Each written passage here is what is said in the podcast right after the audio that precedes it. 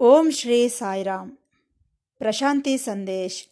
ಇನ್ನೂರ ಹದಿಮೂರನೇ ಭಾಗಕ್ಕೆ ಸ್ವಾಗತ, ಸುಸ್ವಾಗತ. ಎಲ್ಲರಿಗೂ ನಮಸ್ಕಾರ.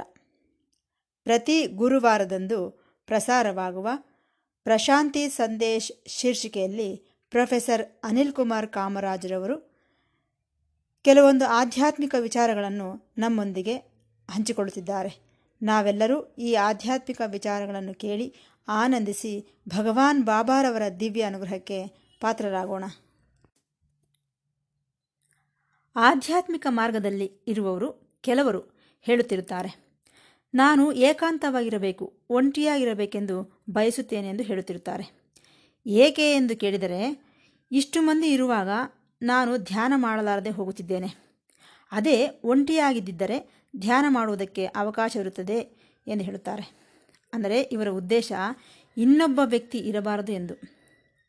ಕೆಲವರಾದರೆ ಈ ಏಕಾಂತವನ್ನು ಬಯಸಿ ಹಿಮಾಲಯದಲ್ಲಿರುವ ಗುಹೆಗಳಲ್ಲಿ ಧ್ಯಾನ ಮಾಡಲು ಹೋಗುತ್ತಿರುತ್ತಾರೆ. ನಿಜ ಹೇಳಬೇಕೆಂದರೆ ನಾವಂದುಕೊಳ್ಳುತ್ತಿರುವ ಈ ಏಕಾಂತವಾಸಕ್ಕೂ, ಒಂಟಿ ಜೀವನಕ್ಕೂ, ಈ ಧ್ಯಾನಕ್ಕೂ ಯಾವುದೇ ರೀತಿಯ ಸಂಬಂಧವಿಲ್ಲ.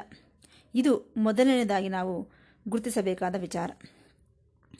ವಾಸ್ತವಕ್ಕೆ ಹೊರಗಿನವರು ಯಾರು ಇಲ್ಲದೇ ಹೋದರೂ ಹೊರಗಿನವರಿಂದ ನಾವು ದೂರದಲ್ಲಿದ್ದರೂ ಆ ಹೊರಗಿನವರೆಲ್ಲ ನಮ್ಮೊಳಗೇ ಇರುತ್ತಾರೆ. ನಮ್ಮ ಮನಸ್ಸಿನಲ್ಲೇ ಇರುತ್ತಾರೆ. ಹೌದು ತಾನೆ. ನಾವು ಜನಗಳಿಂದ ದೂರವಿರಬಹುದು, ಆದರೆ ಅವರೆಲ್ಲ ನಮ್ಮೊಳಗೇ ಅಡಗಿ ಕುಳಿತಿರುತ್ತಾರೆ. ಮೇಲಕ್ಕೆ ಮಾತ್ರ ನಾವೇನೋ ಒಂಟಿಯಾಗಿದ್ದೇವೆ, ಏಕಾಂತವಾಗಿದ್ದೇವೆಂದು ಹೇಳಿಕೊಳ್ಳಬಹುದು. ನಾವು ಒಂಟಿಯಾಗಿ ಕುಳಿತಿದ್ದರೂ ಕೂಡ ಈ ಜನಗಳ ಬಗೆಗಿನ ಆಲೋಚನೆ ನಮ್ಮ ತಲೆಯಲ್ಲಿ ತಿರುಗಾಡುತ್ತಲೇ ಇರುತ್ತದೆ.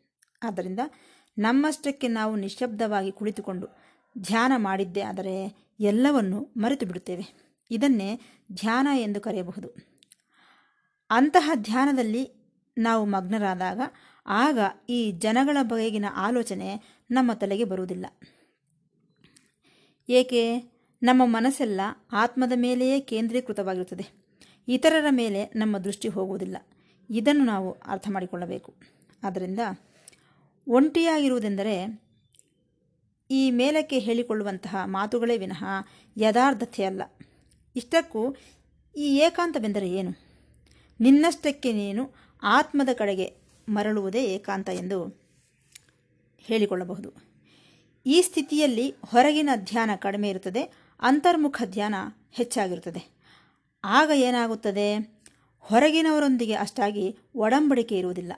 ಒಳಗಿರುವಂತಹ ಆತ್ಮದ ಮೇಲೆ ಹೆಚ್ಚಾಗಿ ಸಂಬಂಧವನ್ನು ಹೊಂದಿರುತ್ತದೆ. ಈ ಸ್ಥಿತಿಯಲ್ಲಿ ನಾವಿದ್ದಾಗ ನಾವು ಮಾರ್ಕೆಟ್ನಲ್ಲಿದ್ದರೂ ಕೂಡ ಧ್ಯಾನ ಮಾಡಲು ಅವಕಾಶವಿರುತ್ತದೆ. ಈ ಮನಸ್ಸಿಗೆ ಮತ್ತೊಂದು ಲಕ್ಷಣವಿದೆ.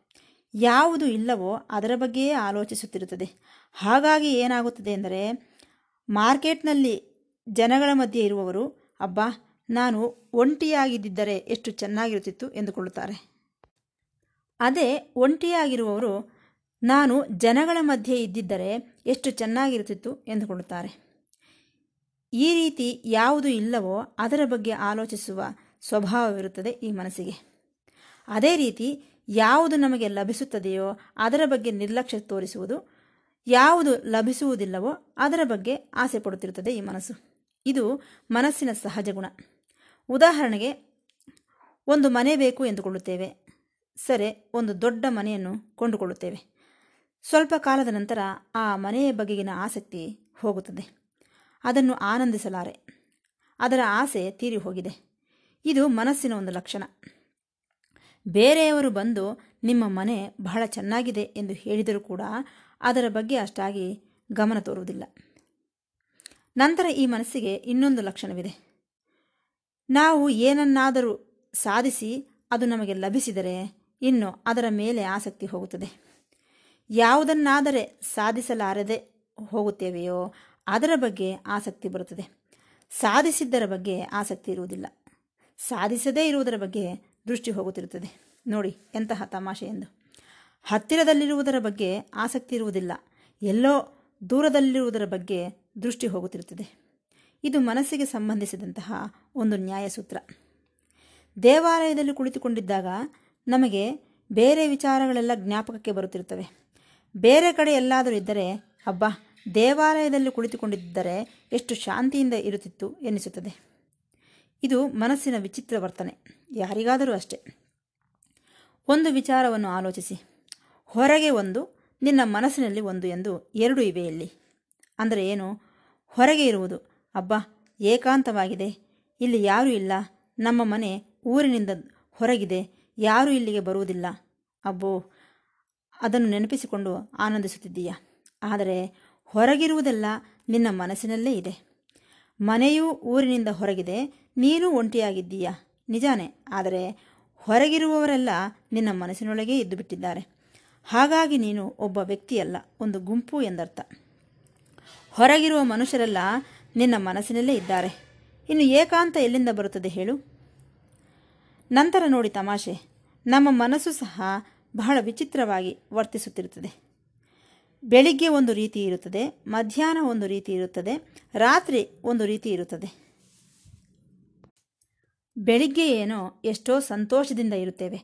ಮಧ್ಯಾಹ್ನದ ಹೊತ್ತಿಗೆ ಏನೋ ಬೇಜಾರು ಆವರಿಸಿಕೊಂಡಿರುವಂತೆ ಇರುತ್ತೇವೆ.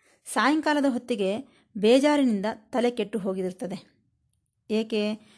ಬೆಳಗಿನಿಂದ ಸಂಜೆಯವರೆಗೂ ನೀನು ಯಾರ ಯಾರ ಹತ್ತಿರ ಇದ್ದು ಮಾತನಾಡಿದೆಯೋ ಅವರೆಲ್ಲ ನಿನ್ನ ಮನಸ್ಸಿನೊಳಗೆ ಇದ್ದು ಬಿಡುತ್ತಾರೆ. ಹಾಗಾಗಿ ನಿನಗೆ ಸಂಜೆಯಷ್ಟಕ್ಕೆ ಬೇಜಾರು ಬಂದು ಬಿಡುತ್ತದೆ ಅದು ಅಲ್ಲದೆ ನಮ್ಮ ಮುಖದಲ್ಲೂ ಸಹ ಬದಲಾವಣೆ ಕಾಣಿಸುತ್ತಿರುತ್ತದೆ. ಬೆಳಿಗ್ಗೆ ನಮ್ಮ ಮುಖ ಹೇಗಿರುತ್ತದೆ ಎಂದು ನೋಡಿ, ಮಧ್ಯಾಹ್ನದ ಹೊತ್ತಿಗೆ ಹೇಗಿರುತ್ತದೆ ಎಂದು ನೋಡಿ ಸಂಜೆಯಷ್ಟಕ್ಕೆ ಹೇಗಿರುತ್ತದೆ ಎಂದು ನೋಡಿ. ನಾವು ಒಂದು ರೀತಿಯಲ್ಲ, ಅನೇಕ ರೀತಿಯಲ್ಲಿ ವರ್ತಿಸುತ್ತಿರುತ್ತೇವೆ. ಮಾನಸಿಕ ವಿಜ್ಞಾನಿಗಳು ನಿನಗೆ ಒಂದೇ ಮನಸ್ಸಲ್ಲ, ಎಷ್ಟೋ ಮನಸ್ಸುಗಳಿವೆ ಎಂದಿದ್ದಾರೆ. ಮಲ್ಟಿ ಸೈಕಿಕ್ ಎನ್ನುತ್ತಾರೆ. ಅಂದರೆ ಬಹು ಮನಸ್ಸುಗಳು ಎಂದರ್ಥ. ಉದಾಹರಣೆಗೆ ನೋಡಿ, ಬೆಳಿಗ್ಗೆ ಐದು ಗಂಟೆಗೆ ನಿದ್ರೆಯಿಂದ ಎದ್ದೇಳಬೇಕೆಂದುಕೊಂಡು ಮರುದಿನ ಬೆಳಿಗ್ಗೆ ಐದು ಗಂಟೆಗೆ ಅಲಾರಾಮ್ ಹೊಡೆದಾಗ, ಅಬ್ಬಾ, ಎದ್ದೇಳಬೇಕೇ? ಎಂದು ಹೇಳಲಾರದೆ, ಹಾಂ, ಪರವಾಗಿಲ್ಲ ಬಿಡು, ಹೊರಗೆಲ್ಲ ಚಳಿ ಇದೆ ಇನ್ನೂ ಸ್ವಲ್ಪ ಹೊತ್ತು ಮಲಗೋಣ ಎಂದು ಮಲಗಿಬಿಡುತ್ತಾನೆ. ನಂತರ ಎಂಟು ಗಂಟೆಗೆ ಎಚ್ಚರಗೊಂಡು, ಅಯ್ಯೋ, ಇದೇನು ಹೀಗಾಯಿತಲ್ಲ ಎಂದು ಬೇಜಾರು ಮಾಡಿಕೊಳ್ಳುತ್ತಾನೆ. ಅಂದರೆ, ನಮ್ಮ ಮನಸ್ಸು ಪ್ರವರ್ತಿಸುವ ವಿಧಾನವೇ ನಮಗೆ ಗೊತ್ತಾಗುತ್ತಿಲ್ಲ. ಹಾಗಾಗಿ ನಮ್ಮ ಮನಸ್ಸಿನಲ್ಲಿ ಎಷ್ಟೋ ಭಾಗಗಳಿವೆಯಂತೆ. ಅವು ಯಾವತ್ತೂ ಸೇರುವುದಿಲ್ಲವಂತೆ. ಅದರಲ್ಲೂ ಆ ಭಾಗಗಳಿಗೆ ಒಂದಕ್ಕೊಂದು ಸಂಬಂಧವಿಲ್ಲ, ಪರಿಚಯವೂ ಸಹ ಇಲ್ಲ. ಜೈನ ಧರ್ಮ ಸಂಸ್ಥಾಪಕನಾದ ಮಹಾವೀರನು ಇಪ್ಪತ್ತೈದು ದಶಕಗಳಿಗೂ ಮೊದಲು ಬಹುಚಿತ್ತವಾನ್ ಎಂಬ ಪದವನ್ನು ಬಳಸಿದನು. ಅಂದರೆ ಏನು? ಅನೇಕ ಮನಸ್ಸುಗಳಿವೆ ಮನುಷ್ಯನಿಗೆ. ಹಾಗಾಗಿ ಈ ಪದವನ್ನು ಬಳಸಿದನು ಮಹಾವೀರನು. ಇದೇ ನಮ್ಮ ಸ್ಥಿತಿ. ಆದರೆ ಒಂದು ವಿಚಾರವಿದೆ. ಒಂಟಿತನಕ್ಕಾಗಲಿ, ಏಕಾಂತಕ್ಕಾಗಲಿ ಒಂದೇ ಮನಸ್ಸಿನವರಾಗಿರುತ್ತೇವೆ. ಏಕಮನಸ್ಕರಾಗಿರುತ್ತೇವೆ. ಒಂದೇ ಮನಸ್ಸಿದೆ, ಅನೇಕ ಮನಸ್ಸುಗಳಿಲ್ಲ ಎಂಬ ವಿಚಾರವನ್ನು ಗ್ರಹಿಸಿದರೆ ಅದೇ ನಿಜವಾದ ಏಕಾಂತ. ಆದರೆ ನಾವು ಅರ್ಥ ಮಾಡಿಕೊಳ್ಳುವುದೇನು? ಅರ್ಥ ಮಾಡಿಕೊಳ್ಳಬೇಕಾಗಿರುವುದೇನು? ಯಾವುದು ಏಕಾಂತ ಪ್ರದೇಶ? ಅಂದರೆ ಜನಗಳಿಂದ ದೂರವಿರುವುದು ಮಾತ್ರವೇ ಅಲ್ಲ, ಜನಗಳಿಂದ ದೂರವಿದ್ದು ಮನಸ್ಸಿನಲ್ಲಿ ಅವರ ಬಗ್ಗೆ ಆಲೋಚಿಸುವುದು, ಅವರ ಹತ್ತಿರ ಮಾತನಾಡುತ್ತಿರುವಂತೆ ಭಾವಿಸುವುದು ಇದೆಲ್ಲ ಮಾಡಬಾರದು. ಆದರೆ ಸ್ನೇಹಿತರೇ ಇರಲಿ, ನಿನ್ನ ಬಂಧುಗಳೇ ಇರಲಿ, ನಿನ್ನ ಶತ್ರುಗಳೇ ಇರಲಿ, ಯಾರೇ ಇರಲಿ, ನಿನ್ನಷ್ಟಕ್ಕೆ ನೀನು, ನಿನ್ನ ಪ್ರಪಂಚದಲ್ಲಿ ನೀನು, ನಿನ್ನ ಆಲೋಚನೆಗಳಲ್ಲಿ ನೀನು ಇದ್ದಿದ್ದೇ ಆದರೆ ಅದೇ ನಿಜವಾದ ಏಕಾಂತವಾಸ ಏಕಾಂತ ಜೀವನ ಎಂದು ತಿಳಿಯಪಡಿಸುತ್ತೇನೆ. ಈಗ ಒಬ್ಬ ವ್ಯಕ್ತಿ ಇದ್ದಾನೆ ಎಂದುಕೊಳ್ಳಿ. ಪ್ರಪಂಚವೆಲ್ಲ ಆತನ ಮನಸ್ಸಿನಲ್ಲೇ ಇದೆ. ಅದರ ಬಗ್ಗೆಯೇ ಆಲೋಚಿಸುತ್ತಿರುತ್ತಾನೆ.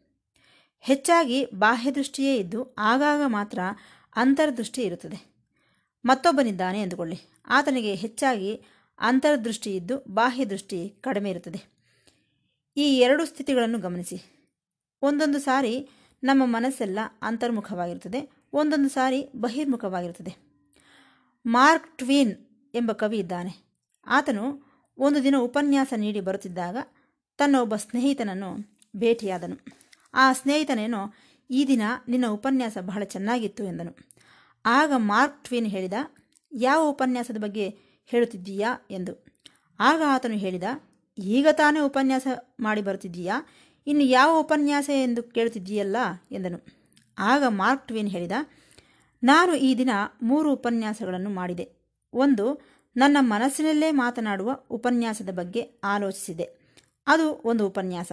ಎರಡನೆಯದು ನಾನು ಹೇಳಿದ ಉಪನ್ಯಾಸ ಅದೊಂದು. ಮೂರನೆಯದು, ಈಗ ತಾನೇ ನನ್ನೊಳಗೆ, ಅಯ್ಯೋ, ಇದನ್ನು ಹೇಳಿದರೆ ಚೆನ್ನಾಗಿರುತ್ತಿತ್ತು, ಇದನ್ನು ಸಹ ಹೇಳಿದರೆ ಚೆನ್ನಾಗಿರುತ್ತಿತ್ತು ಎಂದು ಅಂದುಕೊಳ್ಳುತ್ತಿದ್ದೇನೆ. ಈ ಮೂರು ಉಪನ್ಯಾಸಗಳಿವೆ ಎಂದನು. ಮೊದಲು ಉಪನ್ಯಾಸದ ಸಮಯ, ಉಪನ್ಯಾಸದ ನಂತರ. ಮೂರು. ಈ ಮೂರರಲ್ಲಿ ನಿನಗೆ ಯಾವುದು ಇಷ್ಟವಾಯಿತು ಎಂದು ಕೇಳಿದ. ಇದೇ ನೋಡಿ ತಮಾಷೆ ಎಂದರೆ. ಇದು ನಮ್ಮ ಮನಸ್ಸಿನ ತತ್ವ. ನಾವು ಅಂತರ್ದೃಷ್ಟಿಯೊಳಗಿದ್ದಾಗ ಬಾಹ್ಯ ದೃಷ್ಟಿ ಕಡಿಮೆಯಾಗಿಬಿಡುತ್ತದೆ. ಒಂದು ಮಾತು ಹೊರಗೆ ಬರಬೇಕೆಂದರೂ ಅನೇಕ ಬಾರಿ ಆಲೋಚಿಸುತ್ತೇವೆ. ಯಾವುದಾದರೂ ಒಂದು ಕೆಲಸ ಮಾಡಬೇಕೆಂದರೆ ಅದರ ಬಗ್ಗೆ ಅನೇಕ ಬಾರಿ ಆಲೋಚಿಸುತ್ತೇವೆ. ಇದು ಹೆಚ್ಚಾಗಿ ಅಂತರ್ದೃಷ್ಟಿ ಇರುವವರ ಲಕ್ಷಣ. ಯಾವುದಾದರೂ ಕೊಲೆ ನಡೆದಿದೆ ಎಂದರೆ ಯಾರಾದರೂ ಹೇಳಬಲ್ಲರೆ, ಈ ಕೊಲೆ ಮಾಡುವ ಮೊದಲೇ ನನ್ನ ಮನಸ್ಸಿನಲ್ಲಿ ಅನೇಕ ಬಾರಿ ಕೊಲೆ ಮಾಡಬೇಕೆಂದುಕೊಂಡೆ ಎಂದು ಎಂಬ ಭಾವನೆ ನಮ್ಮ ಮನಸ್ಸಿನಲ್ಲಿ ನಮ್ಮ ಮನಸ್ಸಿನಲ್ಲಿದೆ ಎಂದು ನಾವು ಗ್ರಹಿಸಿದ್ದೇವೆ ಗ್ರಹಿಸಿದ್ದೇವೆ ಯಾವತ್ತಾದರೂ.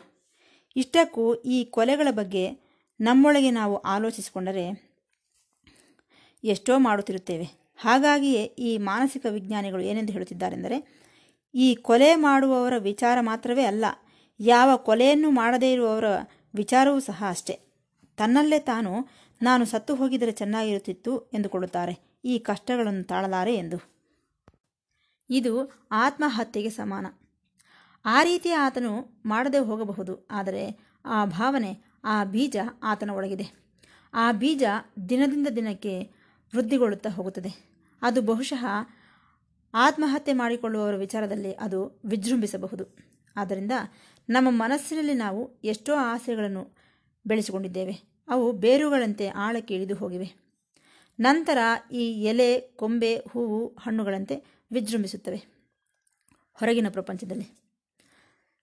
ಸಾವಿರ ಕೋರಿಕೆಗಳಿದ್ದರೆ ಅದರಲ್ಲಿ ಒಂದು ಕೋರಿಕೆ ಮಾತ್ರವೇ ಹೊರಗಿನ ಪ್ರಪಂಚದೊಳಗೆ ಪ್ರವೇಶಿಸುತ್ತದೆ. ಆಲೋಚನೆಗಳು ಎಷ್ಟೋ ಇರಬಹುದು, ಆದರೆ ಜೀವನವಿಡೀ ಒಂದು ನೂರು ಕೋರಿಕೆಗಳು ತೀರಿದರೆ ಅದೇ ದೊಡ್ಡ ವಿಚಾರ. ಇದೇ ಈ ಏಕಾಂತದ ಬಗ್ಗೆ ನಿಮಗೆ ಹೇಳು, ಹೇಳಬೇಕೆಂದುಕೊಂಡಂತಹ ಅಭಿಪ್ರಾಯ ಎಂದು ಹೇಳುತ್ತಾ ಈ ಭಾಗವನ್ನು ಮುಕ್ತಾಯಗೊಳಿಸುತ್ತಿದ್ದೇನೆ. ಮತ್ತೆ ಭೇಟಿಯಾಗೋಣ. ಸಾಯಿರಾಮ್.